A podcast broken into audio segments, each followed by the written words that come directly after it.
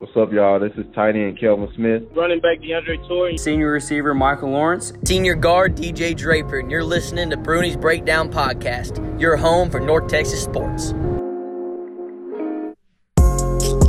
Hello, everybody. Welcome to another edition of Bruni's Breakdown, the 24 7 sports podcast. I'm your host, Matthew Bruni, and with me, once again, is Colin Mitchell.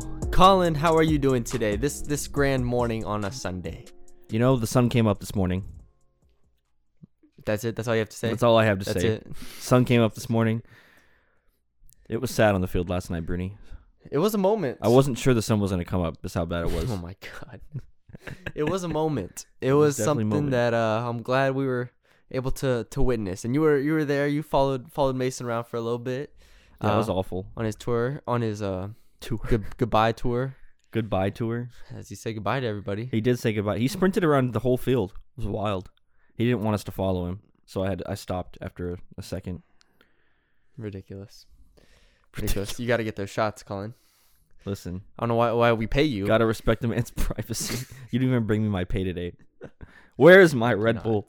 I did not. I'm actually really hungry right now. I'm starving too. Um. All right, Colin. I actually I want to start this with by saying by saying one thing. The number seven is interesting to me. You know, I was expecting the number six, but okay. No, no, no, not number continue, six. Continue. Let's start with number seven here continue. for two reasons. Okay. Okay. One, it's the amount of sacks that UAB had last night Oh, on okay. Mason. Okay. Two, it is how many yards North Texas gained in the fourth quarter. Both of those stats, Hold. both of It those, was really only seven. both of those stats My God. to me do a great job at just describing last night's game. So Or I the wanted to get those season. out of the way. Or the whole season. Yeah, probably the season two, but we'll get into that. So I wanted to start off with that before we do anything else because those are the numbers that you need to know before we get into the game recap, the game analyzation, and just looking at the season as a whole. Dang, it was. Hold on. I'm like kind Oh, of taken okay. aback from that. No, you I take your time because I feel like our audience is also kind of taking. I didn't. I I have not looked at the stats because you know last night was a busy night. Really, like seven. Like that's it. Seven yards. Yes, Colin. Three of those yards were Trey Siggers. Yes, Colin. Sheesh, man. They should have won that game. So You get. Hold on. You get seven yards in the fourth quarter. That hurts. wait, why should they have won the game? Because if you get more, if you get like 50 yards, like at least you get a field goal probably out of that. They only got seven yards. That's what I'm saying. I'm saying that they like they if they got like an actual um, like a normal amount of yards, they had a chance to win the game. Oh yes, yes, yes, yes. Yeah, yes, like yes. seven yards. What? So seven they- they yards. had- this take it takes into account sacks as well, and there were a lot of those sacks. So that does uh yeah, so seven net yards. yes seven net yards. It was uh, Sheesh. You quite got quite fantastic. that's stupid. seven yards. no penalties either. North Texas did not commit a penalty in the fourth quarter. There was a pretty clean game, so they had chances, and I feel like that's gonna be the theme of uh, at least describing this game. Seven yards. Seven yards, Colin. Okay, I, I'm done now. I just I'm, I'm I'm I'm not joking with you. Last week it was seven the seven loss. This week it's seven yards and seven sacks.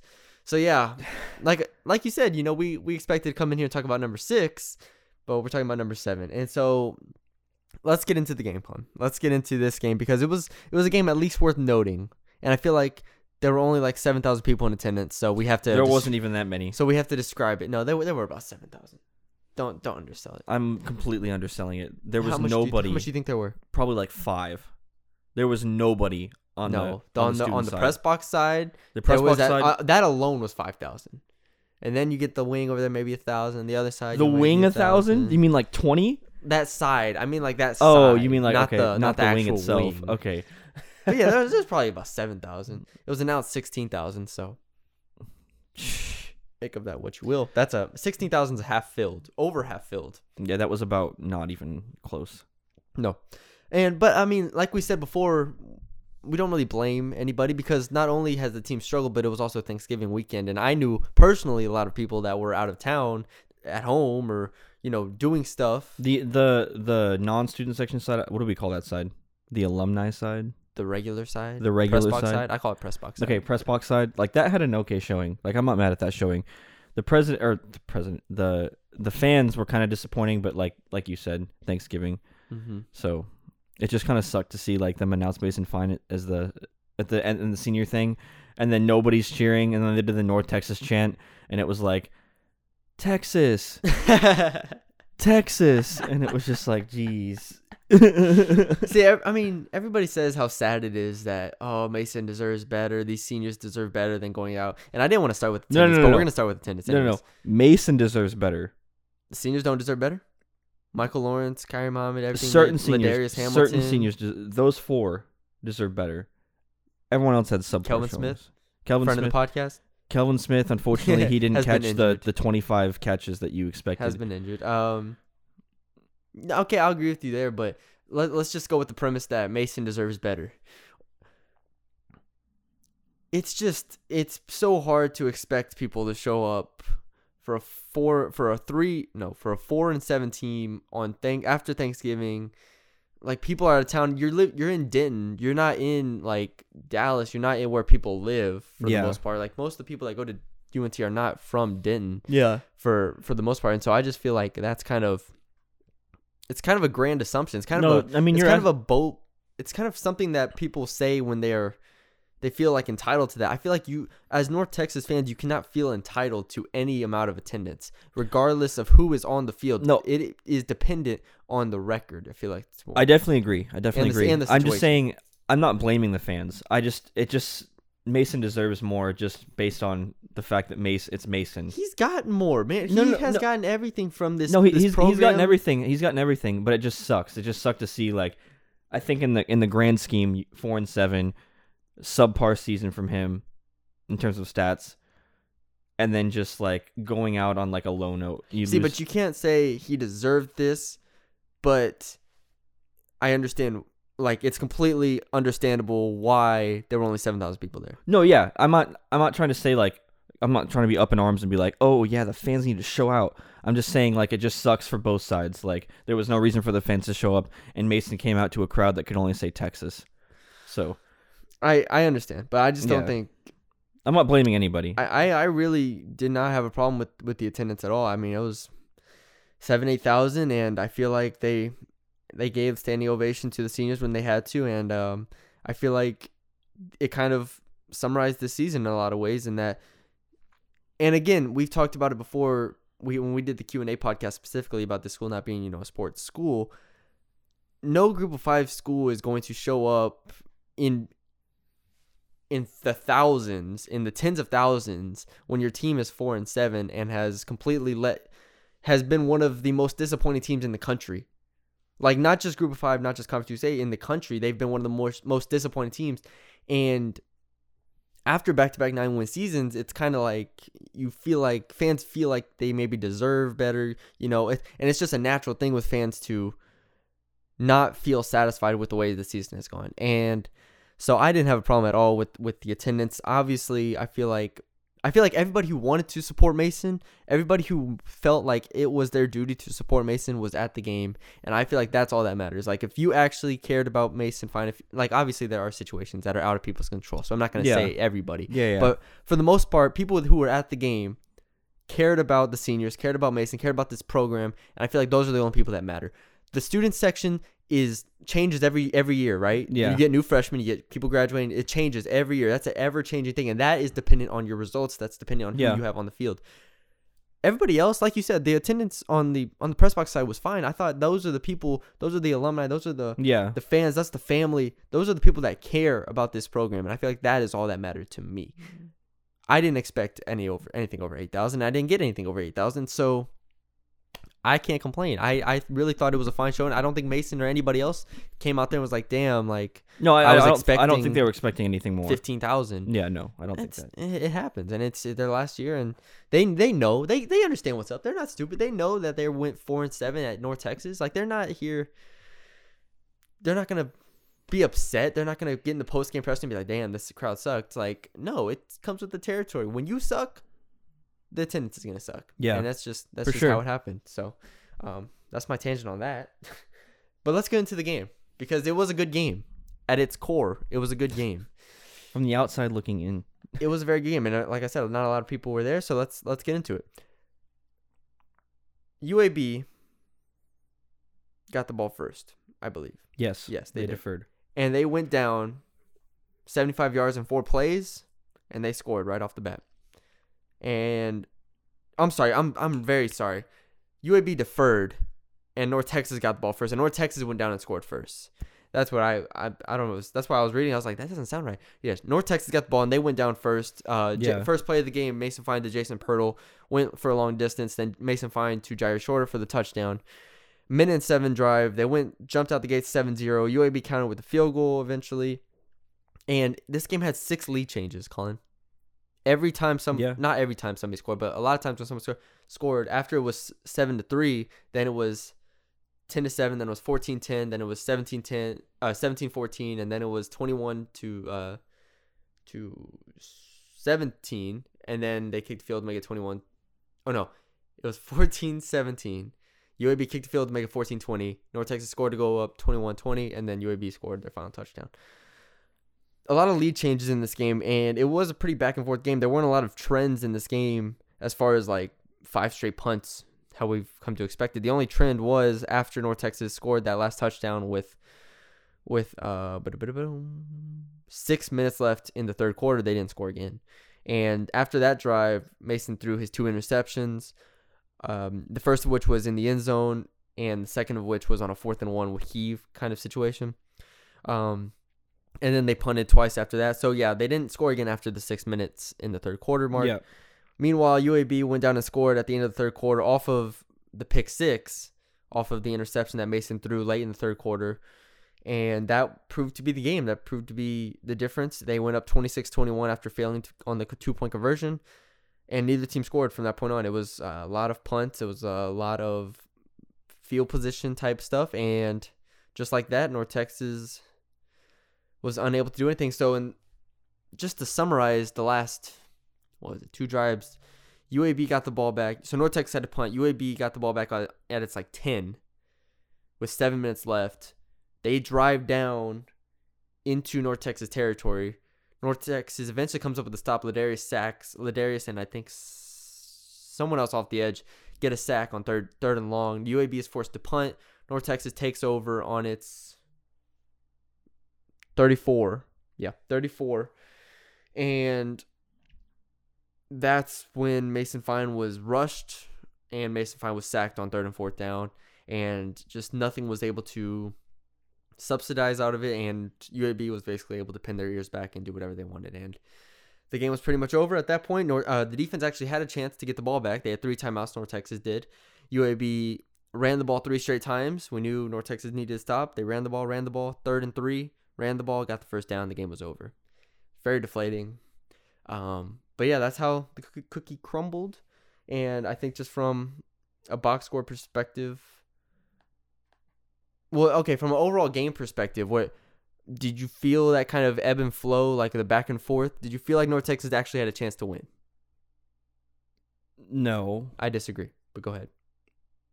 Well, I don't feel like there was like a roller coaster where it was like back and forth. I felt Mhm. like North Texas had their chance and then they just lost it and never got it back. Were those chances the interceptions Mason threw? The one in the No. end zone and then the fourth down Uh, the end zone, no. The pick six, yes, because it was a throw in desperation. mm-hmm. And Mason knew that if they didn't score on that, then things were going to happen. I mean, that's why he threw it because he could have easily just taken the sack. Or fourth down. Yeah. Um, I feel like this was a very winnable game for North Texas. No, I think it was winnable. I just don't think that it was a very low margin of error for this team. I agree with that because UAB's run game was dominant. Yeah. I mean, they averaged over four yards a carry, and they racked up over 200 yards of, of rushing. And then the defense, like we said, for UAB was just too good for North Texas. Yeah. I mean, what were the rushing numbers for North Texas? Uh, well, not not counting Mason's infinite amount of sacks. Torrey had 47 yards on 11 carries, and Trey Siggers had 23 yards on 13 carries. Trey Siggers went down in the fourth quarter with a pretty bad leg injury. I was on the field and I had a pretty good angle at watching that, and it was very did not look good from the start. And I, I tweeted out as soon as it happened, like this did not look good. And then everybody was like, "Damn, this does not look good." And I was like, "Yeah, it's not good." Correct. Yeah. It's he, not he, he came off the field in air cast. Yeah, it was an air cast. That was the the last thing I needed to see. And Trey just, I thought it was gonna be one of those Paul George injuries where like it was That would have been awful. Well, it was crazy because whenever he went down, like people were instantly like, and he ripped his helmet off, and Yeah. he, fumbled the ball. Not fumbled the ball, but he was down. But he fumbled. He dropped the ball like as soon as he, as soon as it happened. Yeah, and that's where I was like, no, like, and it might have been a Paul, like not Paul George esque, you know, with like, Yeah. like not with a bone sticking out. it wasn't an L, Yeah. but still, it might have broke. Like, Yeah, it could have been a compound fracture. yeah, we we don't Yeah, know what yeah, happened. we so, don't but know. regardless, it looked bad, and we really hope he's okay. We really hope for speed recovery for Trey Siggers because he's been terrific this year. He's been one of the best players on this team, and he this team would struggle a lot more than it did without him. And his his emergence has been one of the better stories of stories of the season. You know, with his whole yeah, running back to safety to running back, redshirt sophomore. We hope he comes back. He's got two more years left, so hoping he's back for next year. Hope he recovers well. But regardless, um, with the run game being so abysmal, with the offensive line struggling as much as it did against this UAB front, which is really really good. Garrett Malone is just a ridiculous player. Um, Garrett Marino, I'm sorry, Garrett Marino is a ridiculous uh, defensive lineman. It really just hinged on Mason Fine making something out of nothing. Really, just making the quick throws, making the accurate throws, and making the throws that he needed needed to make. So, I think that while Mason did have the two interceptions, Mason wasn't able to construct the final touchdown drive. I mean, he did finish the game 22 of 34 for 268 yards, two touchdowns. He did everything you really could ask of him, considering the situation when you don't have a run game and you're getting sacked seven times, you're getting hit even more times than that. I don't know how much more people can ask of him. And I don't think anybody did ask more from him. I feel like he was the mainstay. I feel like he was the guy that carried this team. He made some great throws. The touchdown to Jyaire Shorter to start the game was terrific. Uh, he made a few, like this offense just requires him to make so many difficult throws, and that is the, that's the tough part, right? He has to make those throws to, um, on the out routes all the way from the far hash. He has to make the throws over the top. He has to put the ball in places where maybe a lot of quarterbacks don't. Like maybe Shane Buechele doesn't have to be perfect because Proche and Robertson can go up and make those plays, but this Mason doesn't have that luxury. Rico Bussey was that luxury and he's gone now. So um, for him, I feel like Mason did everything possible, and I feel like he had a he had a good game. He was almost our player of the game. He, but then uh, Jaelon Darden, ten receptions, eighty one yards, one touchdown. That's dude is dude is ridiculous. Jaelon Darden is at a different level, and he is continuing to show that he is. I mean, he might. He's one of the best receivers in Conference USA. Jaelon Darden is. It Yeah. would just be nice to pair him with Rico Bussey. Rico- Man. uh, that would have been really the nice. what ifs, The what ifs. the what ifs of this season. yeah. So instead, they're yeah. Jason Pirtle had the long- hashtag should have been what if. Maybe that's the new hashtag. The new hashtag for for the next week. Hashtag what if. Yeah. So, anyways, yeah, I, I feel like Mason just had a really good game. I feel like Mason was precise. Um, what did you think about Mason's performance? Yeah, I mean. I think I think he had a great game. I mean, there's two picks. The one in the end zone was, eh, I guess, and then the one uh, fourth and one, he just tried to make something happen, Yeah. and he knew. Yeah. All right. Um. Again, it was a game he threw the ball to complete pass to eight different receivers. Again, he was uh fairly accurate in a lot of those. On defense, I told uh I told Colin after the game that Dion Novil is going to be the best player on this team next year, which is a hot take. It's a very hot take. I don't know if that's a hot take. Jaelon Darden's on this team, considering we don't know if Rico Bussey's gonna be back. Um, yeah, I mean, other than that, I mean, uh, it's pretty much just Jaelon Darden is the only player I can think of. Trey Siggers could be best player on the team next year, but Dion Novil is tr- tremendous. Eleven he's tackles at the defensive tack tackle position, two tackles for loss. He is just he is he's a monster. He's a flat out monster, and we've raved about him all, all year this year. We knew he was gonna have a big year coming into the year, and he was tremendous. I was pleased to say the least. Ladarius had a very good game as well, one and a half sacks on uh, with five tackles total. I was pleased with him. They played a lot of seniors on defense. Yep, Mike, Mike Linehan, Linehan. played a ton. Dominique Harrison played a ton. Um, obviously Nick Harvey we know. Jamil Moore, Jameel Moore played a ton. T. Rob. T. Rob started. I mean, he's a normal starter, but yes. Yeah, well, I didn't, I didn't, we didn't know how healthy. Yeah, he we didn't know. Oh, yes, we didn't. And so you get all those guys. Obviously, Kerry Muhammad as well.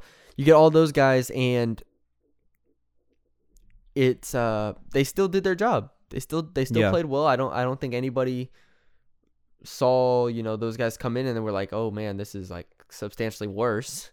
I think it was it was a good showing from the defense. I don't think it was bad at all. Yeah. Do you disagree? No, I think I, the- I, I think the defense made it, the game winnable. yeah, and I think UAB they they were juggling quarterbacks. Tyler Johnston played a little bit, but not much at all. Most of the game was Dylan Hopkins, who's played the last three games Mhm. as, as the backup quarterback. He's more of a mobile quarterback. And I think they did a good job containing him. They they limited his ability in the pocket, his mo- mobility, I should say, and he only completed six passes. So it was really just a run game. Uh, it's tough when you're. I mean, you're relying on Dion Novil and Ladarius to do so much in that front line to stop the run, and the linebackers, KD Davis and Tyreek, were good, but it was it wasn't near enough. Tyreek ended the game with three tackles. KD ended with three tackles, and the linebackers. I mean, Mike Linehan had, had seven tackles. Yeah. He was good. He was good.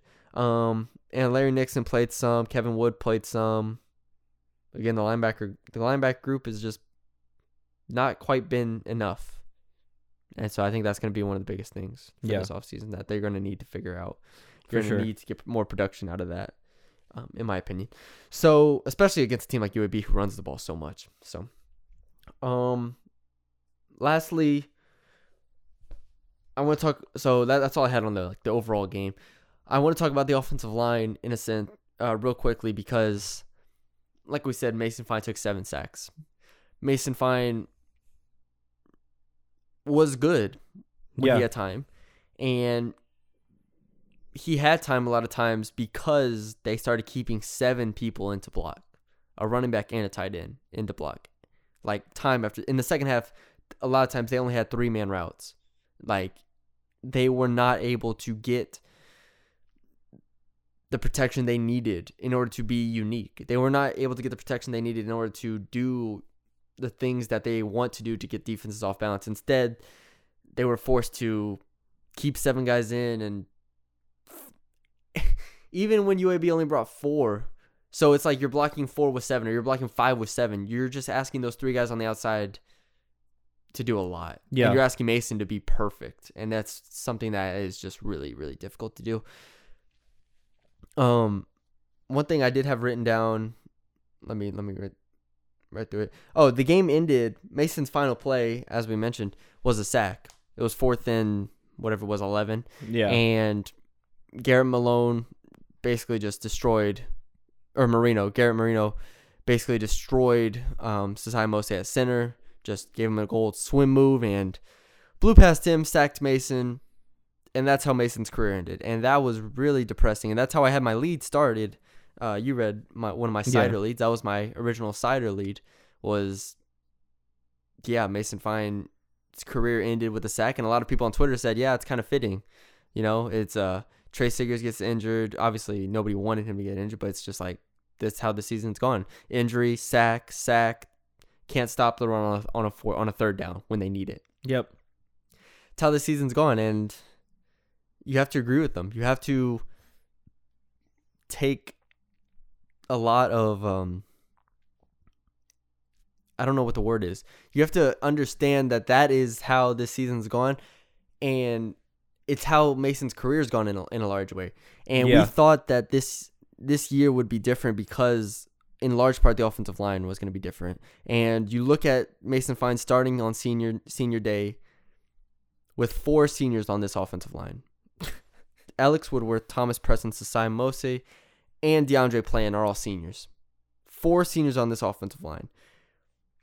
There's an old adage that, you know, maybe coming into this year, we, we looked at it as, wow, you know, they got all these guys back.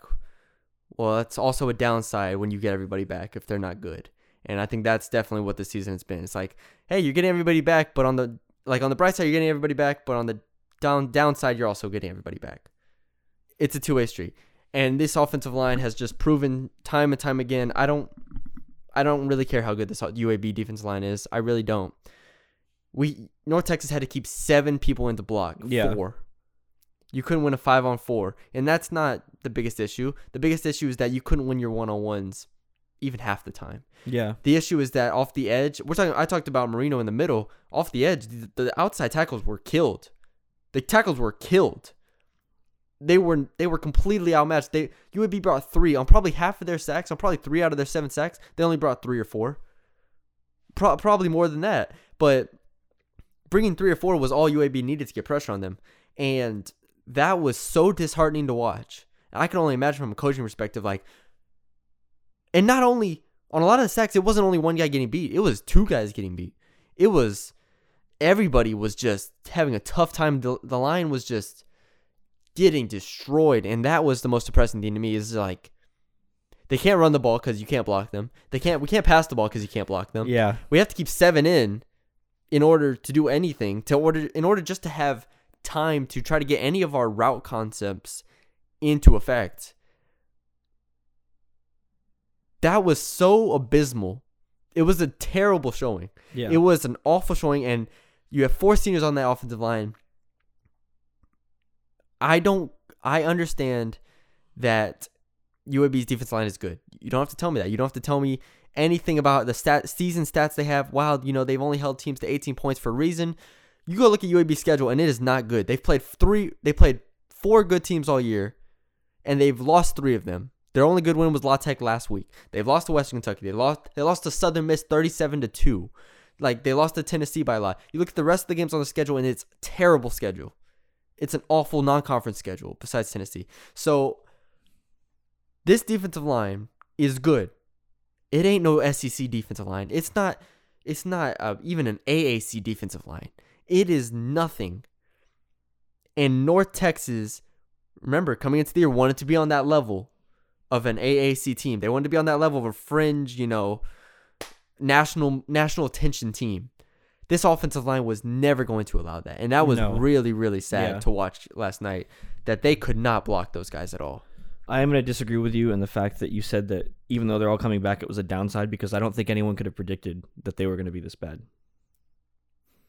Well, the thing is, so the thing is, they've been bad entire Mason's entire career. Not this exact group, but the offensive line has been bad this entire career. but we blamed it most of the time on Jordan Murray, yes, who was replaced by DeAndre Planton. and we were wrong. and we were completely wrong about DeAndre Yes. Planton.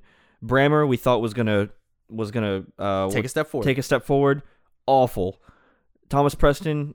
I mean, Alex Ward was probably the best offensive line offensive lineman on this team, probably, and he had to move. From and he and he, to and he was injured, and he moved to tackle. Yeah. man. Society, I mean, the centers regressed. The Mhm. center and guards regressed. I mean, it's just.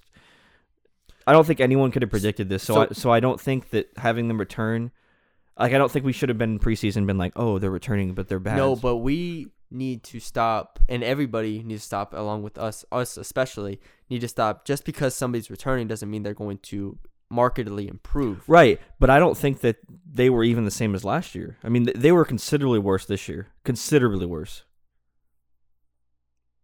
They still know. won nine games last year.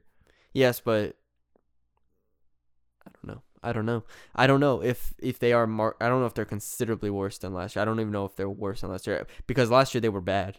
No, last year they were bad. I don't know this year they've it's a been. step, complete step down from bad to awful. but it, but last year they won nine games.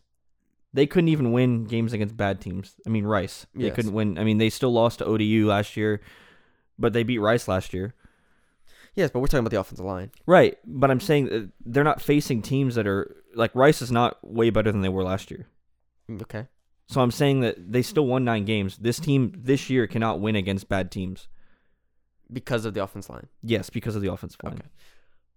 Um Like like But- Rico's injury did not affect this team's wins as much as the offensive, the line. line has. I agree, and I think that because when we now that we're looking back on the season in a sense, we have to start looking about what we got wrong, right? Yeah. So that's the obvious thing we got wrong was the offensive line. I just think that there's in Mason's fourth year, for this offensive line still have not to figured it out. Like the entire his four year stint, they couldn't figure it out at the offensive line position. They figured out receiver. You know, you bring in Jalen Guyton, you you have Rico Bus, you grow, you Jaelon Darden, Mike Law, you figured out there. Running back, you figured out you. I mean, you had Jeffrey Wilson already, but you know you have a, a few backs who are pretty good. Kind of figured out last year on defense, right? Last year's defense was good, so you at least gave him some defensive help. This year, the defense was obviously not as good, but the offensive line never got better. Everything else, at least Yeah. had some semblance Yeah. of getting better. The offensive line never got better and that was is just jarring to me. It's amazing to me that they can't protect against half the teams in Conference. What I think is also more jarring is the fact that whenever an offensive line was injured, there was never really a stark step down. Like when Thomas Preston had to come in and play, like we weren't sitting here like, "Oh, that's awful." It Yeah. was like, "Oh, it's the same." well, it's kind of. I mean, it's it's bad, but it's also good because it shows that we're not crazy that the offensive line's not good. Like the Oh, offensive yeah, line yeah. is not being much better than their backups. I wouldn't say that at all. okay, but it shows Yeah. that they're Yeah. actually not good. And Yeah. it's it's amazing to me. And I was telling someone after the game, I was like, more than any other position, North Texas needs the the 2019 and 2020 class of, of commits. They need those guys on the offensive line more than any other position yep.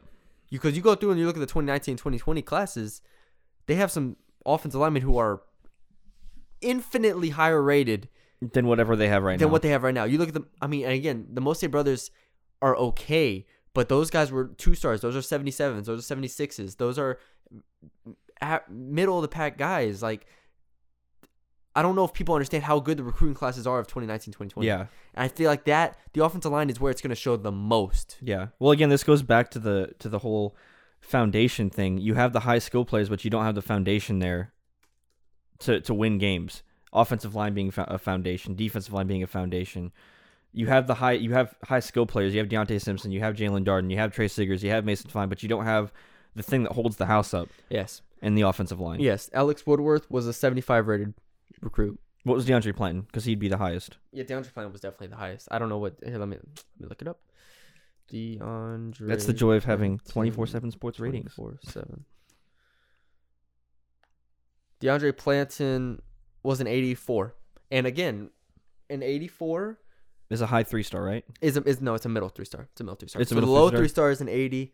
Uh, middle three star is around 84, 80 or so, and then um, high three star is like an 88. I want to say somewhere. around Okay. there, So 89. where are North Texas O line recruits right now? Eric Williams is an 86. There you go, ladies and gentlemen. alone, ladies that- and gentlemen, the offensive line should be better in a couple years. yes no but then i'm I, i'm just going off of memory, memory right now but 2019 2020 class i'm saying those are like we're asking these guys to do a lot and they're just not good enough and that goes back to the recruiting of the first two years of Seth Littrell's tenure right I agree, but we also have to realize that they're also facing players that were recruited on the same level as they were. at a higher level i think okay but okay, every team in Conference USA that they faced, not all of them have better offensive linemen in terms of Oh. coming out of high school. yes So we can't we can't put the blame completely on the players. Although yes, they aren't clearly talented enough to to be against Conference USA at this point, but we also have to kind of blame the coaches in a sense because you know Charlotte has enough. UTSA, I bet you their sack numbers aren't as bad. I mean, North Texas has got to be the worst offensive line in all Conference Conference USA. I, I don't i don't know if it's the worst but it's it's bad it's down there i mean conference usa is not a good conference so- right, and so I'm not saying they are, but I'm saying that like every team that North Texas has faced, their offensive line looks miles better than North Texas's, and every team that North Texas has faced, regardless of how good the defensive line has been, Mason gets hit every game. Yes, Mason gets, gets hit every single single game, and I think that's the that's the most depressing part is that he didn't even have a chance. Yeah, I mean there was Like not- it's one thing if you don't have a good run game or you don't have good receivers or something, you you can bounce it out. But like you said, the offense line is the foundation of your team. You don't have a chance if you can't run block and you can't pass protect, yeah, and they couldn't do that at all. And I, th- I feel like there were stints this year where they were actually okay. They were there were times where I was like, "Uh, okay, this is okay. But the season started off so poorly, right? It started Mm-hmm. off terribly. Uh, the only ga- fine game was against UTSA, and I don't even count UTSA. Um, but even let's say Abilene Christian was getting through a lot of times. Like you look at the first five games of the year; those they were clear red flags, and then we go into conference play, and it's like Southern Miss, La Tech. Like you go down the list of teams, Middle Tennessee even had had reasonable pressure. Charlotte ended up getting pressure on, 'em. and you're just like, is this ever gonna get better? Yeah. And, and I think we realized it a little too late. Like, no, this deep, this offensive line is just not good. And yes, it has a lot. It has a good amount to do with coaching, but I just think you need new new faces in there. I just think you need to wash it, Yeah. get new faces in there. I don't know if Jacob Brammer's an answer. I don't even know what Jacob Brammer. I mean, because again, Jacob Brammer is a true sophomore or a redshirt sophomore. I Redshirt sophomore. He is a redshirt He was a sophomore. redshirt freshman last year. Yeah. So let's see what Jacob Brammer was was rated out of 20, out of high school. Because again, he's in one of those classes that's, yeah, Jacob Brammer's a seventy eight. Yeah. Like he's those two classes just killed this team. Those first two recruiting classes for Littrell just killed this team. Whereas now they're not getting anybody rated under eighty, Yeah. and I feel like I mean, it's going to show the most. Literally not getting any. no, of the other their yeah. average rating is eighty three and a half. Yeah, which is fantastic for a It's Conference USA it's team. incredible. It's number one. yeah. It's not even close. So, and La Tech consistently for the past 10 years has been getting an average of 82 rated players. Yeah. Like, so they, they have that foundation. It's just a huge difference to where, and again, this is on Seth because his first two years recruiting were not good, but the last two years have been terrific. So that is where I don't know if we can line- blame Seth completely for the first two recruiting classes. Yes, I, I understand. I understand. You Yeah. can't blame like the situation You you, go stepped one in. and eleven, like yeah, the situation you stepped in is obviously terrible. So the first year, okay, yeah. I understand, but the second year is kind of like a, it's more on him. Third year, obviously number one in Conference USA. Fourth year, right now, uh, one or two in Conference USA with La Tech. The offensive line is where it's going to show the most, Yep. and I think defense is another area it's going to show a lot in. But uh, offensive line is where it's going to show the most. Yep. So I that's where agree. I'm. Ex- that's where I'm excited to. Uh, I'm excited to see in the future. I think that gives a, a good amount of optimism because, like you said, that foundation should be built in two years. Yeah. Two years, those uh, Maximum. I mean, this could happen next year for all we know. It could. The freshmen, I mean, the, the freshmen from last year's class are obviously redshirted this year, so they'll be redshirt freshmen next Yeah. year. Um, we'll see. We'll see. I mean, it's not unheard of for freshmen or redshirt freshmen to come in and start, and I don't know if a guy like, let's say, Chandler Anthony, I'm just going off the top of my head, like a guy like that, I don't know if I would start him over. A redshirt freshman. Yeah. That's maybe a little bit worse. yeah, so something like that. I mean, Chandler Anthony, again, 77 and a half. Yeah, it's tough. It's it's tough to win with players that just aren't They, they, they, you have to, you ask them to improve so much, right. and everybody in everybody in the country is improving, right? Like every single player, every practice, every rep, you're improving.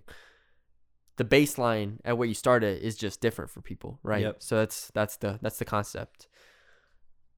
But yeah, the offensive line is just severely underwhelmed, and I feel like that was the most disappointing thing is that in this Mason Fine's entire career, they couldn't get that right, and that's the most important piece of this offense. Not even with transfers, which is even like transfer DeAndre Planton was awful. Playing could not hit. Um, and they they didn't even bring in any other transfers. They only brought one in. Well, I'm saying like Planton was. I mean, and then you have the Mosley brothers who were were not bad last year. Yeah. they were just okay. Should they have brought more people in? Should they have actually like? But the thing is, the thing I- is, h- h- who could you have brought in? That's that's the real question. I mean, if, at least more like DeAndre Plan esque guys or like a JUCO guy or something like something, man. You can't tell me you recruited these players and then you watch them be coached and then you see them get coached and you see them in practice. and yeah, you, that's you watch that yeah, and you'd be that's a like, good point. I watched Jacob Brammer get destroyed by Ladarius Hamilton before the season. Yeah, I remember. And you Ladarius that. Hamilton, I'm pretty sure. No, no, no. No, Brammer had a cast on his hand, but still, regardless, he couldn't move. Like he, he, Ladarius Hamilton was eating his lunch. Yeah, and he was telling him so. That was yes, and he was telling him so. That's the first red flag. Like this, they see practice every single day. They see this happen. This isn't a surprise when they go up against guys like Garrett, guys, um, like on Louisiana Tech's defense, and get destroyed. This, they're not surprised. They game plan for it. They're like, okay, well, we're gonna be at a disadvantage here, here, here. So we're gonna have to do this different. We're gonna have to throw more screens. We're gonna have to throw. Uh, we're gonna have to try to run the ball the opposite way because they can't block. Like they game plan for it. You know how annoying that is to game plan for when you can't block. Yeah. It's the biggest issue this team has, and it's the biggest issue this program has, and it was a on full display last night. Yep. So I'm not gonna go go on any longer about that, I feel like I went long enough. um, okay, Colin. Do you want to reflect on this season, or do you want to go to questions? Let's go questions first, and then we can bring up whatever we think that. Save the crying. I I see you, Colin. I see you. Yes. My, Colin's had a my, tissue my, this whole are my time. eyes trying to gloss over? Colin's had a tissue this whole time, just like dabbing the tears away. Yeah. So, Should have saw Bruni last night. oh yeah, oh yeah, I was crying. Yeah.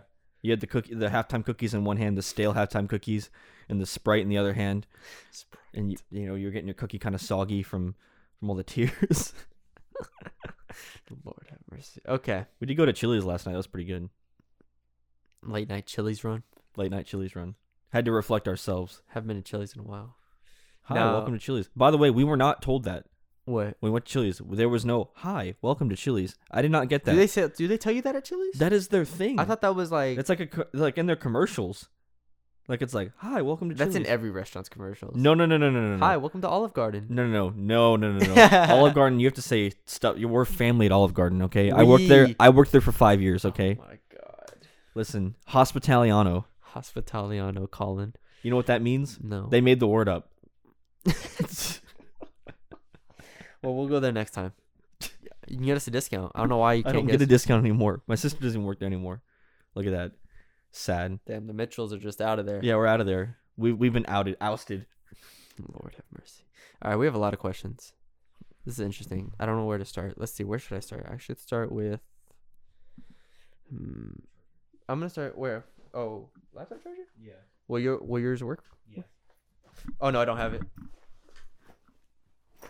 Well, Colin, you better go get your charger. Hold on. All right, so I'm gonna start with a question here while Colin goes and gets the charger. Christopher asked, "Are there any objective comparisons out there to evaluate refs between conferences or leagues? Does that get does that get meaningfully discussed anywhere throughout the NCAA? I want to know where the line of reasonability is between hometown and what is actually a, a missed call. What is actually terrible or missed call. Well, Christopher, it's um I don't think there's any objective system that is public. I know that every referee is obviously graded and evaluated on a game to game basis. And I understand that every referee is obviously trying to make the correct calls because they cannot have that job. Because if they get it wrong, then it hurts their grade. However, I'm assuming that everybody here is asking about not everybody because it's the only question we got on refer- refereeing, but I also got a DM asking for um, video of the the face mask, the Mason face mask at the end. And while it was a face mask, a I don't it wasn't egregious. This might get me a lot of a lot of hate. I don't know. It wasn't egregious enough to me in the in the moment watching it, and then seeing the replay, I was like, I understand how they missed that. Like for me, I can understand how they missed that. Obviously, a lot of fans will be like, No, you can't miss that. I'll be like, me, I was like, eh, I understand how they missed that because I just maybe my bar is just really low for referees, but in that situation on a fourth and eleven, like you're not looking to throw a bailout flag, and I feel like that's what a lot of people were asking for. Like you can't, You, you can't be grasping for straws. y- you're grasping at air at this point when you're just like fourth and eleven, you get completely killed on the offensive line. Two Mason times in a row. Mason gets sacked, and you're out here begging for a face mask call. That's just not how I would look at it. If I was, let's say, because I'm a Cowboys fan, if I watch Dak Prescott and the Cowboys just get shredded for a majority of the game, and then on fourth and eleven on a game-winning drive, Dak goes down, I'm turning the TV off. I'm not looking at. I'm not looking for a face mask call. That's just me. Because it doesn't matter at that point. It doesn't. The game is over. Now, obviously, a game wouldn't be over if there was a face mask call, but Br- right. I but for don't- all intents and purposes, they've not been putting themselves in winning positions the whole game. Yes, I mean especially in the fourth quarter. Espe- yeah, especially like you said, seven net yards. That's Yes. ridiculous. But So- so, I mean, yeah, there's no point in grasping for air or Yeah, whatever. As a as a fan, in my opinion, like you can be mad about that call you want, but I'm more upset about the offensive line. Yeah, I mean, I, I think choose your battles, and I don't think this is the battle I'm choosing. I'm choosing the offensive line battle. You Yeah. can choose the defense. you can't battle, control the refs. You can only control the team. Yeah, you can choose a lot of different battles. You can choose the coaching battle. A lot of pick your battle, pick your pick your fighter, like a Mortal Kombat. All right. So, anyways, I hope that answered your questions. Uh, I don't know if it's meaningfully discussed now. Obviously, they're all the referees are evaluated, so that's all I'll say about that. So, um, additionally, though he gets heated, I've never seen Littrell actually challenge a call, and thought that may have to do with his uh, place as head as head of the NCAA rules committee. Now I know he's on that committee. I didn't know he's the head. I don't know if he is the head or not. Thought I, head sounds kind of wild. Uh, yeah, thoughts on for that? North Texas coach to be. yeah. Um. Now I I didn't think that coaches could call for a challenge. yeah, I don't think you can in the NCAA. So hold on. So I don't think you- I didn't think they could. I thought you could only like you know suggest it, kind of. Be Yeah. Like, hey, can you go look at that? All this stuff. I thought that's how it kind of went. But then I looked it up, and apparently I think they have one challenge. Really? That's that's. I've, what, I don't. I don't think I've ever hey, seen a that's coach. what this that's what this SB Nation article said. I don't think I've. I don't think I've ever seen a college football coach. Well, they don't have flags, so I don't think there's there's no way to like visibly Oh, tell. okay, There's- okay, It's not like NBA. You can't like replay, and it's not like the NFL where you throw the throw the flag. yeah. But I mean, according to the article I read in 2018, you can challenge. You have one challenge. So, I mean, I doubt that a face yes, mask. Call but I don't think you can foul. I don't think you can challenge a face mask call. Yeah. that- that- Uh, in the NFL, you can challenge pass interferences. Now you can challenge. Um, I don't think you can challenge anything. you can't like challenge that. penalties except for the pass interference. DPI. Yeah. So um, I don't. I don't know. But yeah, he hasn't really. I mean, he gets upset at calls quite a bit. Yeah. But yeah, um, I I don't know if we answered your question. I said Christopher, by the way. It's Chor- Chorister. I don't know if it's the name or not. We've gotten a question before from them, but uh, yeah. So, anyways, um, thank you for your question. On to the next one. Where are we at? Where are we at? Where are we at? All right, here's an interesting one. Mark Ryan Alexander asked if Seth goes five and seven next season, is he gone? no. Why? Why would he be gone? Tell me why you think he First will of be all, gone. you don't don't. You don't have. Mason. You don't have Mason. Yes. So that's automatically like you get you get you get a year off basically. Kind of. Okay. I t- But you know they're not thinking about it like that. They're not thinking about it like that, but I'm saying from an athletic Wren's not going to be like, "Hey, Seth, if you go 5 and 7 next year, you're fired. I want a conference championship." No one's expecting this or at least I'm not expecting this team to get a conference championship next season. I think we predicted them to go 5 and 7. Mm-hmm. Um it, you just can't expect it especially after losing Mason, possibly Rico, 23 other seniors. to go 20 yeah 23 other seniors to go yeah let's go let's be way better than we were this year yeah eight and four yeah so no n- not at all because one he's recruited really well Mm-hmm. he's put a really good culture in place and he's gotten high end talent Mm-hmm. Now, again, we talked about the schedule the next season a lot of times. There's three scheduled losses in your non-conference play. SMU, assuming SMU is as good as it is. I mean, they'll have Bouchel and other guys back, but SMU, um, A&M, and Houston on the road. Those are three losses right there. So, um, in Conference USA, you'd have to make up for all those if you want to go uh, seven and five, eight and four. You'd have to obviously be pretty perfect in the conference play, and that's looking tough when you don't know who your quarterback is at this moment, and you're even if it is on your being, you're still not gonna be. You're not gonna have one of the top seven, eight quarterbacks. In i think i think five five and seven is I think that's reasonable. i don't think i th- no i'm gonna say that's on the high end i think Yeah, I think five and seven with a shot at making maybe a bowl game. yeah I think that's like if this team makes the bowl game next year sheesh that's great. that's successful Six and six with yeah a bowl that's a game. that's a I'm good taking season that. yeah that's a good season I'm taking that every day. So no, I don't think he gets fired. I think he only gets fired if they go like two and ten. maybe I think two and ten might get him fired. but no, they can't, bro. His buyout's so big. you can't, man. You just he he can't get fired. He's getting paid so much money. Yeah, I mean he's made his buyout so big specifically so he can't get courted to other schools. So Yes, and that's it's both ways. So like he doesn't Yeah. get fired, and then also other schools. that's schools. a double edged sword. Yes, so other schools would have to pay more in order to get him out. Uh, thank you for your question, Mark. Preston Hodge asked. Oh no, wait, wait, wait. Where we at? What senior players will be the most difficult to replace in the context of their depth of depth of their position? Ooh, well, Mason's number one Fantastic on that list. Fantastic question. Uh, so the the seniors that really matter this year, we have Mason. Obviously, you have. Are we counting Rico? Well, he's not gonna be here next year, so Okay, we just off what, what I think. yeah. Bruni and I are assuming that Rico's okay. So you got Rico, you have Mike Law, you have Ladarius Hamilton, and you have Khairi Muhammad. I would say that those are the five players that are nearly irreplaceable. For this team? Okay, okay, but then we have a sub tier where it's gonna be tough. It's gonna you have to actually replace them. Right, Right. but the sub tier is what? Starter level. For the last like Okay, like so starter- so like Nick Harvey, Nick Harvey, Cam um, Johnson, Cam no Cam's a junior. Cam's a Cam's junior. a junior. Sorry, Nick Harvey, T. Rob, Kelvin Smith, Taylor Robinson, Alvin Kinworthy, punter. Jason Pirtle. Just a Pirtle's not Pirtle's a, like a sophomore, redshirt sophomore, something like that. Redshirt junior maybe. Um, Tulao Safi defensive line. Jamie King maybe Darian McMillan, Jameel Moore. A redshirt junior.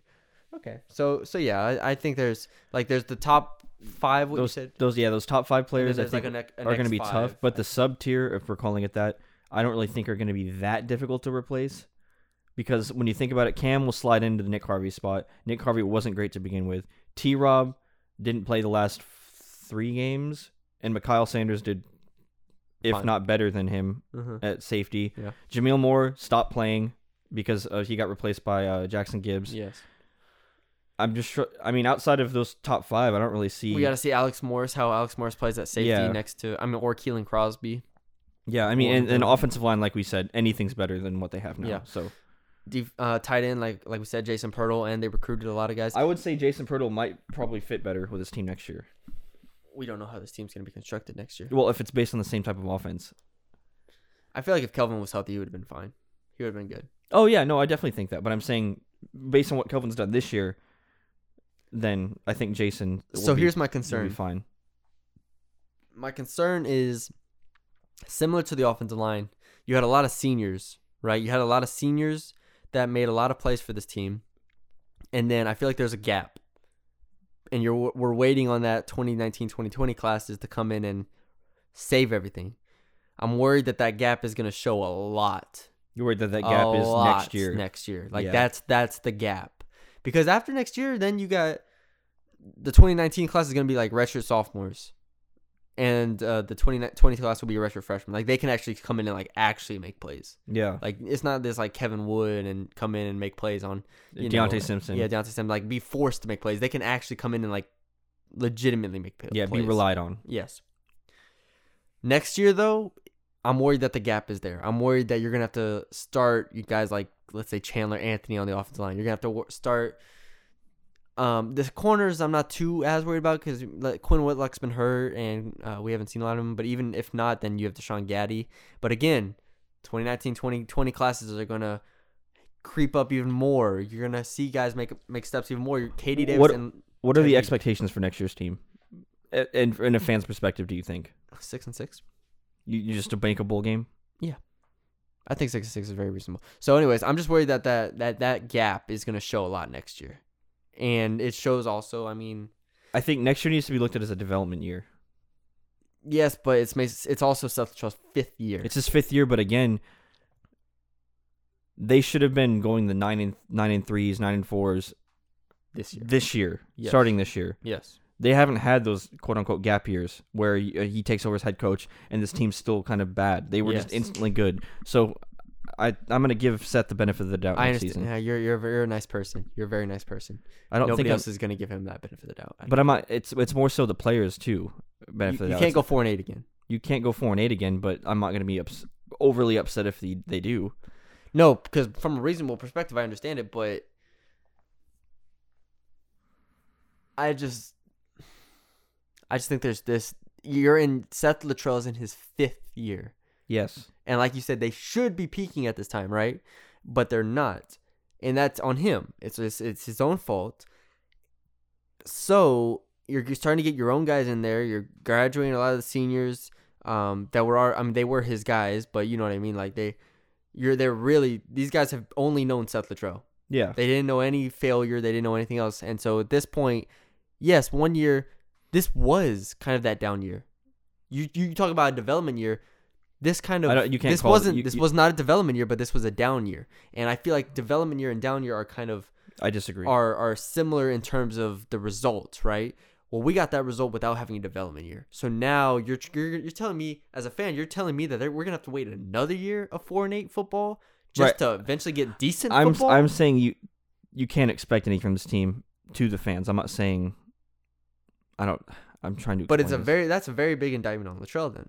I don't think it's a big indictment This on Littrell. season's an indictment on Littrell. I don't think they thought that Rico Bussey was going to be Oh, do not, do not, do not, do not. You cannot go Rico Bussey getting hurt. No, no, no, no, no, not that. I'm not even saying that. Okay, I'm go saying ahead. you can't s- you can't sit here and say he didn't when he recruited Mason. He didn't think that he was going to be the best quarterback in North Texas history. He didn't think Rico was going to be an NFL level talent. He didn't think that Jalen Guyton was going to be as good as he was for his the sophomore year.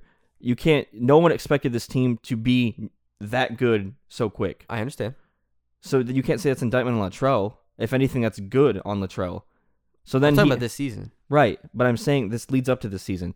So then, because they had those early results, they're trying to win now. Again, leaving no foundation, and then now you have to try to build that foundation. He deserves one more uh, development year. You can't expect this team to win next year. So you're giving him a pass for those two years where he just basically didn't recruit. But again, that's not his fault. I wouldn't say completely. You can't expect him to come in here after they go one and eleven, considered the worst team in all of college football, Yes. and expect him to get good recruits. I, I'll give him the first year. The second year, what happened? Second year, they still only went five and eight.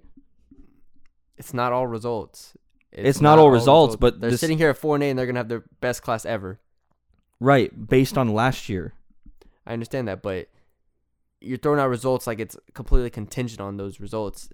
Great recruiters are great recruiters.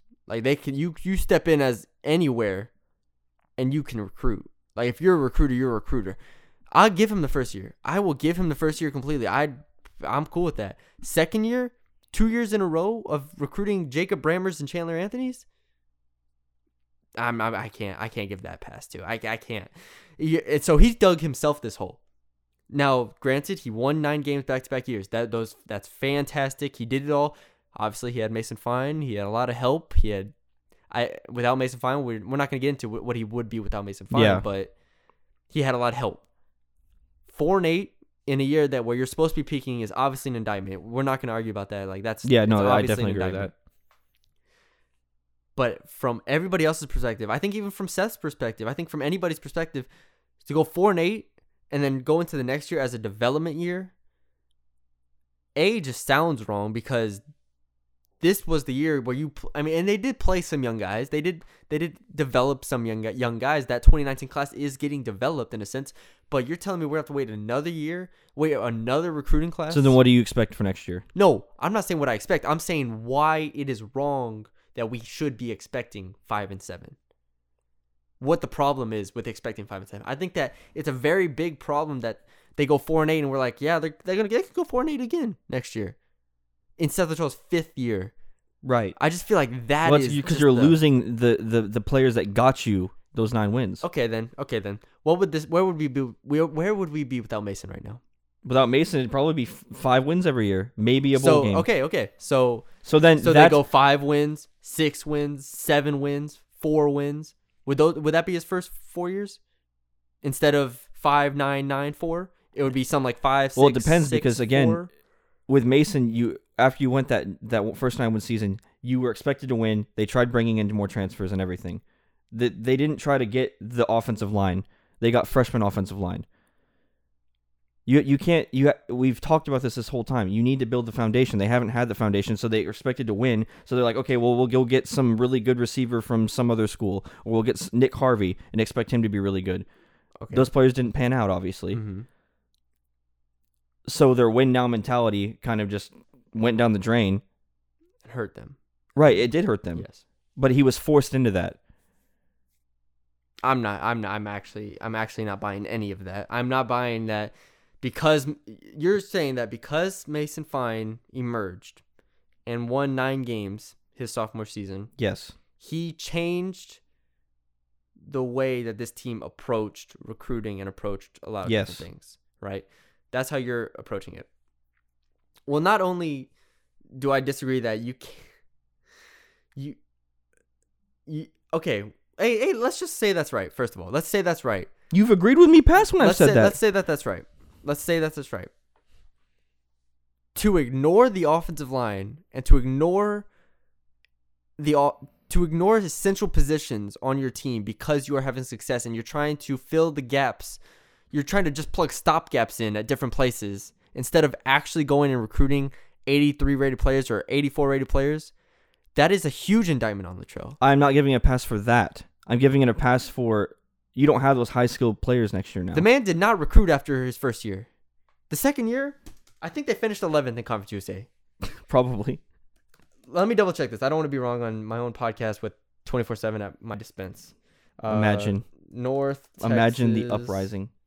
2020 commits. Internet's out, Colin. What have you done? Internet's not out, it's on. What have you done to Are you the connected internet? to the wrong internet? No. Well, while we wait for that to come back to to life, um, oh yeah, the internet is out, Colin. Oh, it worked. It's back. Okay, here let, let's look at what they did in the twenty. What recruiting class would that be? 20, That'd be 2018. 20 2018. 2018? Okay. Because 2017 was his first one, right? 2016 would have been his first one. Did we count 2016 as his first one?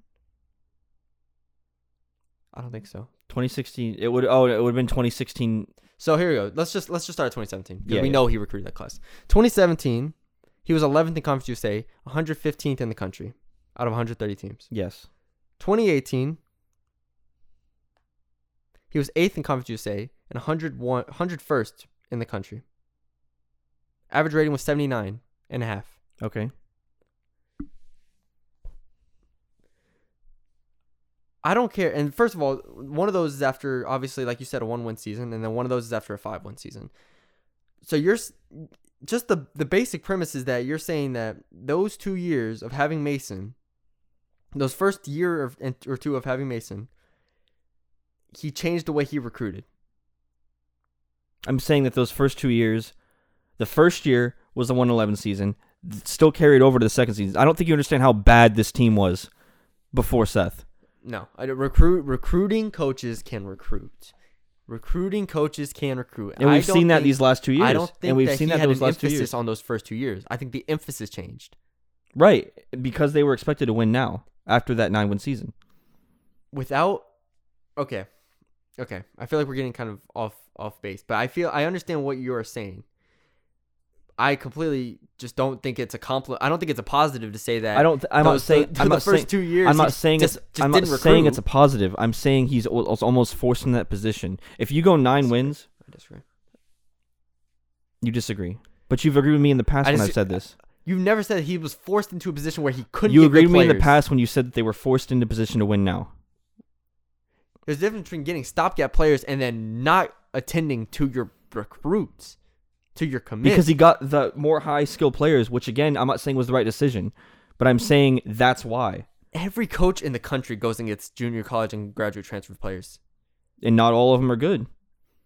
that's regardless. You can go recruit freshmen. You can go recruit high school players. And he didn't do that his first years. And that's why we're faced with the gap here. That's why we're coming off a 4 and 8 season because they already didn't recruit well for his first two years. And then they're going to a development year because they don't have guys in the upper class now that are good players because he didn't recruit his first two years. So now we're waiting on a 2019 2020 class to come and do something like save us, please, because they were 11th and 8th in Conference USA, and that's where they're going to be now as a result because they were 11th and 8th in recruiting. Now they're going to be 11th and 8th on the actual football field in Conference USA, Yes. and that is not that is unacceptable.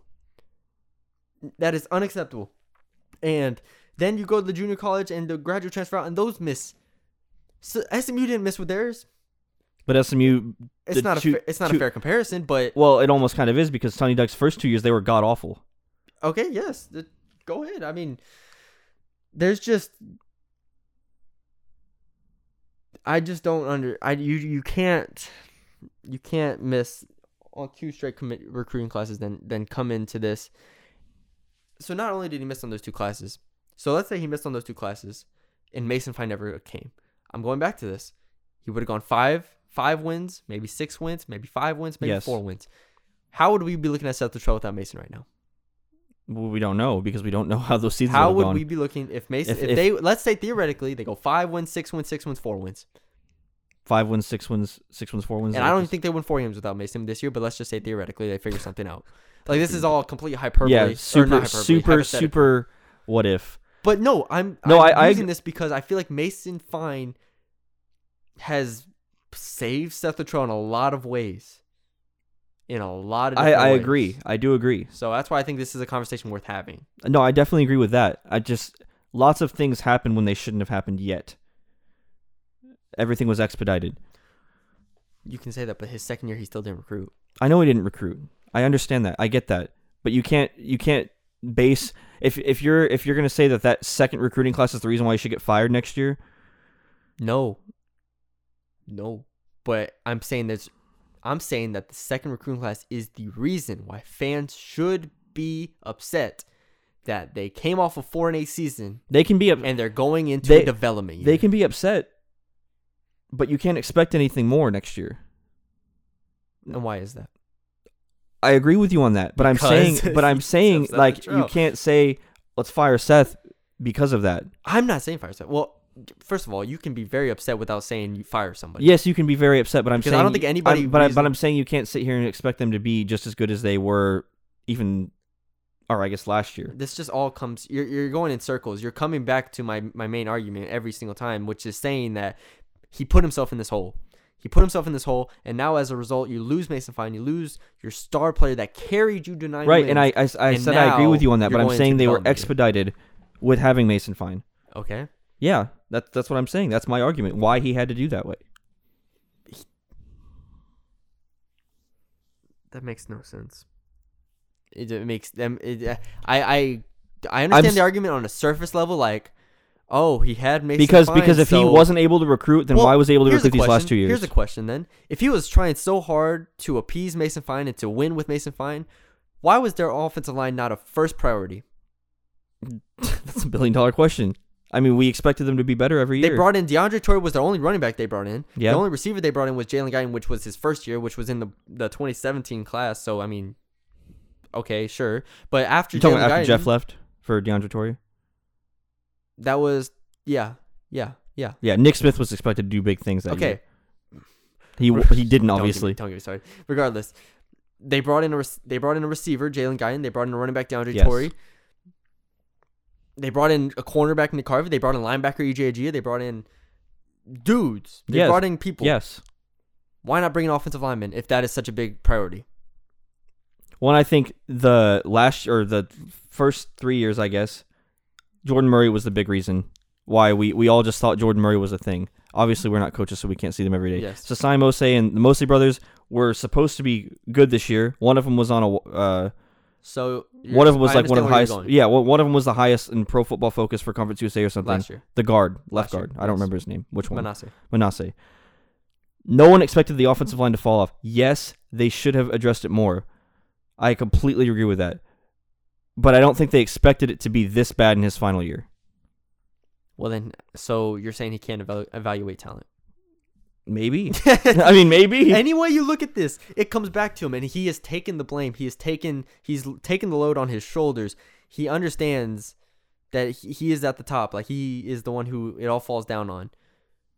But we have to examine why it is falling down on him at this point. yeah. And one way or another, however you look at it, I just there's I'm all I'm saying is there's reasonable the reasonable fan, even the reasonable fan. I'm not even talking about the crazy fans because the crazy fans are going to be upset no matter what. The reasonable fan has a right to be upset that they just went 4 and 8 and you're looking at 4 and 8 again next year. and uh, that year's the development year, not this year. Yeah. This th- yeah. next year's going to be is supposed to be the win now year. like you're supposed to have the win now year and then develop. Now you're in the shit we suck. Now let's develop. Yeah. Shouldn't be a two part series. Should be all in one, encompassing. But regardless, that was good. Thank you for your question. Whoever the hell sent that question. Uh, well, Preston Hodge sent the question about uh, what seniors to replace. So thank you, Preston. That was the question that we just turned that Mark conversation into. and then Mark Alexander asked if Seth goes five and seven next year, Oh, okay. will he be gone? So I think that was that was the question. Okay. Okay. Man, all right, okay. We have Next. a couple more questions here. That's okay. Chris Rodriguez asked, uh, "What coaching changes would you make if you were Seth Littrell, and when would you make them?" Um, I'm pre- we we covered this on the last podcast, pretty Yeah, in depth. I don't really know when because I'm not. but you know, I would I would think I would think Refit would be the the obvious one here. Do you fire offensive line coach? Do you fire Chuck Langston? Chuck Langston's a really nice guy. He is a nice guy, but I'm saying, do you nice get rid of him? I love Chuck Langston, man. He he's a great guy. do guy. you get rid of him just to kind of new new guy in the room? Well, I I don't know because he did kind of help bring in these recruits that are good.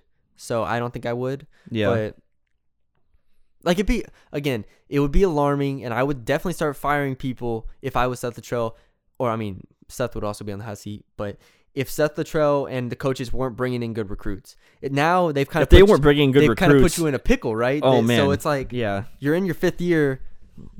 But hey, but we, you haven't even seen our our best recruiting classes. Yeah. We have the top recruiting classes coming in, this and that. So now, because all the position coaches, position coaches obviously recruit those players as well. mm-hmm. You're kind of in a pickle. Like you're like, uh, like we we don't know like how much. I don't know if Refit would be that big of a problem, I don't know if ref would be either, but but I I do agree with you on the offensive line ones. especially position Like coaches, position, co- yeah, because position coaches, they're obviously hand to hand with recruiting, Exactly. stuff like that. So I mean, that's why you're kind of in a pickle with firing people because you have recruits that come in that should be really really. now next year if they go five and seven or four and eight, is Bodie on the hot seat? Since we've already decided Seth would not be good. I gone. don't know. That's tough. That's an off-season podcast question. Okay, This is kind of an off-season. even though it's off season right now, doesn't There feel we like go. it should be. All right, here we go. Uh, thank you for your question, Chris. David Mudry asked, "How would you rank Mason Fine's four seasons as complete quarterback from as a complete quarterback from best season to worst?" Freshman year is definitely the worst. Also, because he only played like six games, five games, but whatever. Freshman year is the worst. This is tough. Sophomore year, if you remember, he had high touchdowns, low interceptions.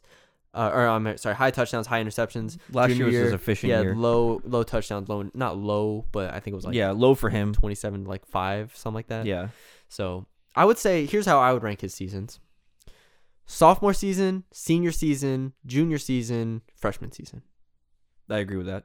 is that fair 100%. No, I agree with that one percent. because last year the offense was really struggling at times bless you the offense was really struggling at times and uh, he was good but he wasn't aggressive enough which he said a lot of times and Yeah, part of that was coaching but some of it was him so yeah that's how i would rank them thank you david for your question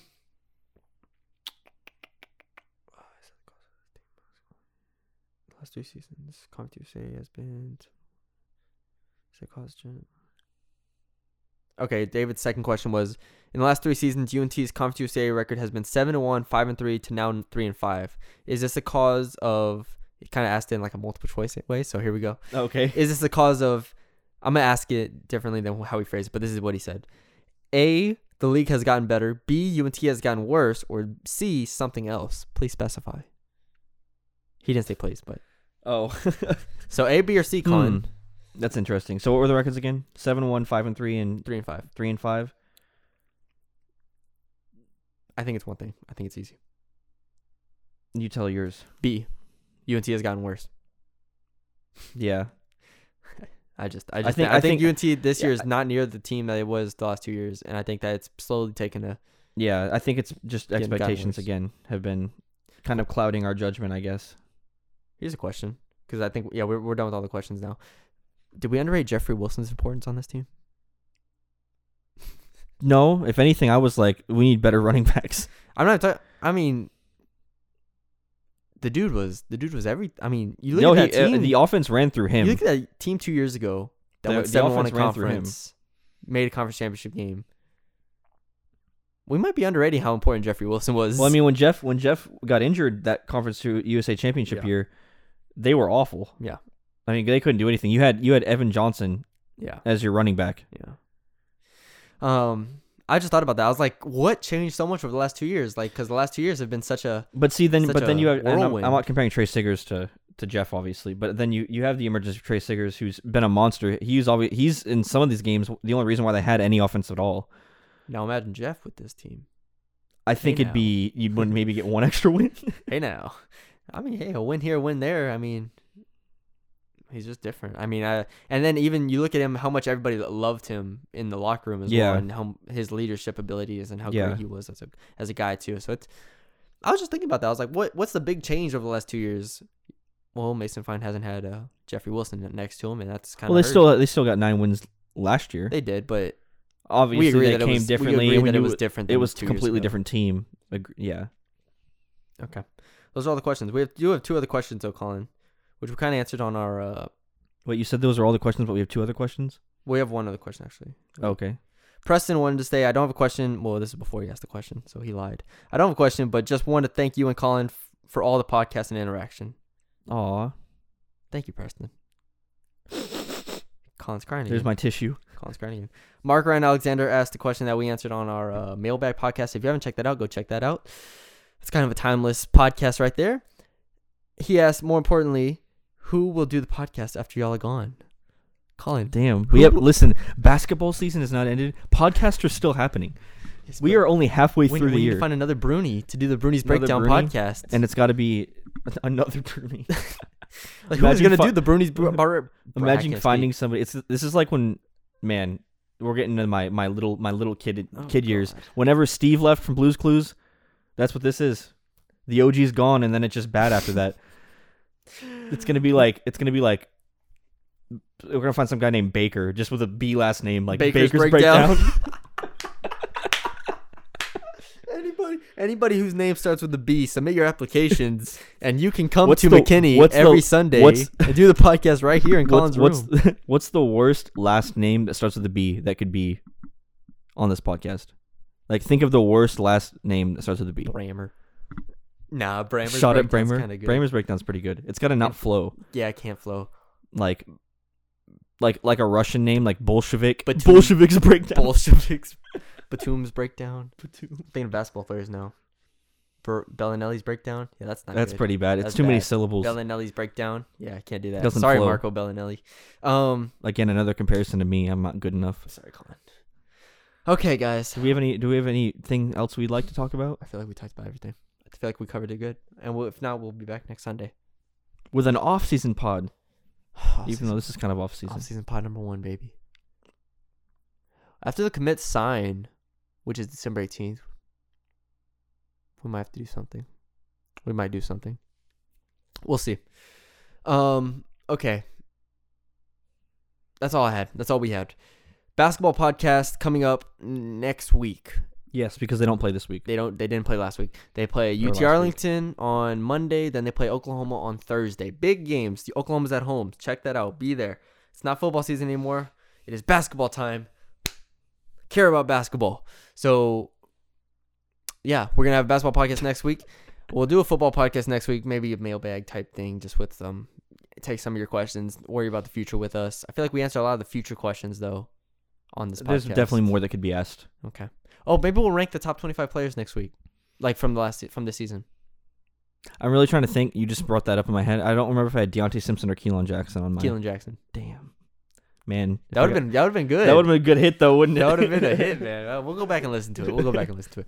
But all right, guys, that's all I had. Leave us a five star rating and review on Apple Podcast. Also on SoundCloud, become a subscriber. Become a subscriber on meangreen247.com. That's who we do this for. We greatly appreciate all of y'all's support and all of y'all's help to get us to now 21 ratings, I believe we're at. We're at 21 right now. Hey, yes. 21 ratings. Um, but yeah, Let's to subscribe to, us. 25 by the end of this week. All right. Well, demands. Go take. I'm gonna go. I'm gonna you start. demanded. You demanded last week. I'm gonna start taking people's phones. Go to the Apple store, Apple Podcast, and just go five star. Dang, now people are gonna think it's just all in. Hey, sorry, it is. no, no, no. I've never done that before. I really want to though. Anyways, for Colin Mitchell, I'm Matthew Bruni. Um, wait, I feel like there's something I didn't plug. Twitter? Oh, the Twitters. Follow us on Twitter at MeanGreen247, CJH Mitchell, and Matthew Bruni underscore. With all that being said, we'll be back next week with plenty of podcast content. Sorry this season's over, guys. We're going to get through it together. Off season. Brighter futures ahead. We're already through it. The season's over. Brighter futures ahead, regardless of what we said on this podcast. Thank you for joining us. Have a nice week.